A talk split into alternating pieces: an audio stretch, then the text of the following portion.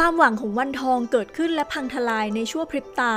เมื่อพลายแก้วได้รับชัยชนะกลับจากศึก วันทองผู้สงวนตัวรอวันนี้มานาน จึงรีบวิ่งไปหาสามี แต่สิ่งที่พบก็คือ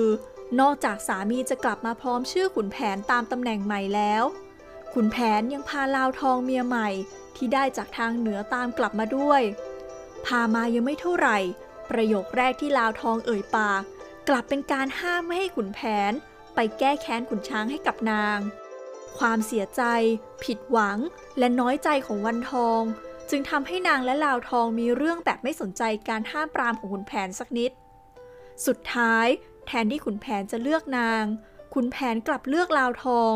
และตัดสินใจจากวันทองไป ทิ้งให้นางโดนทั้งแม่และขุนช้าง บังคับให้เข้าหอ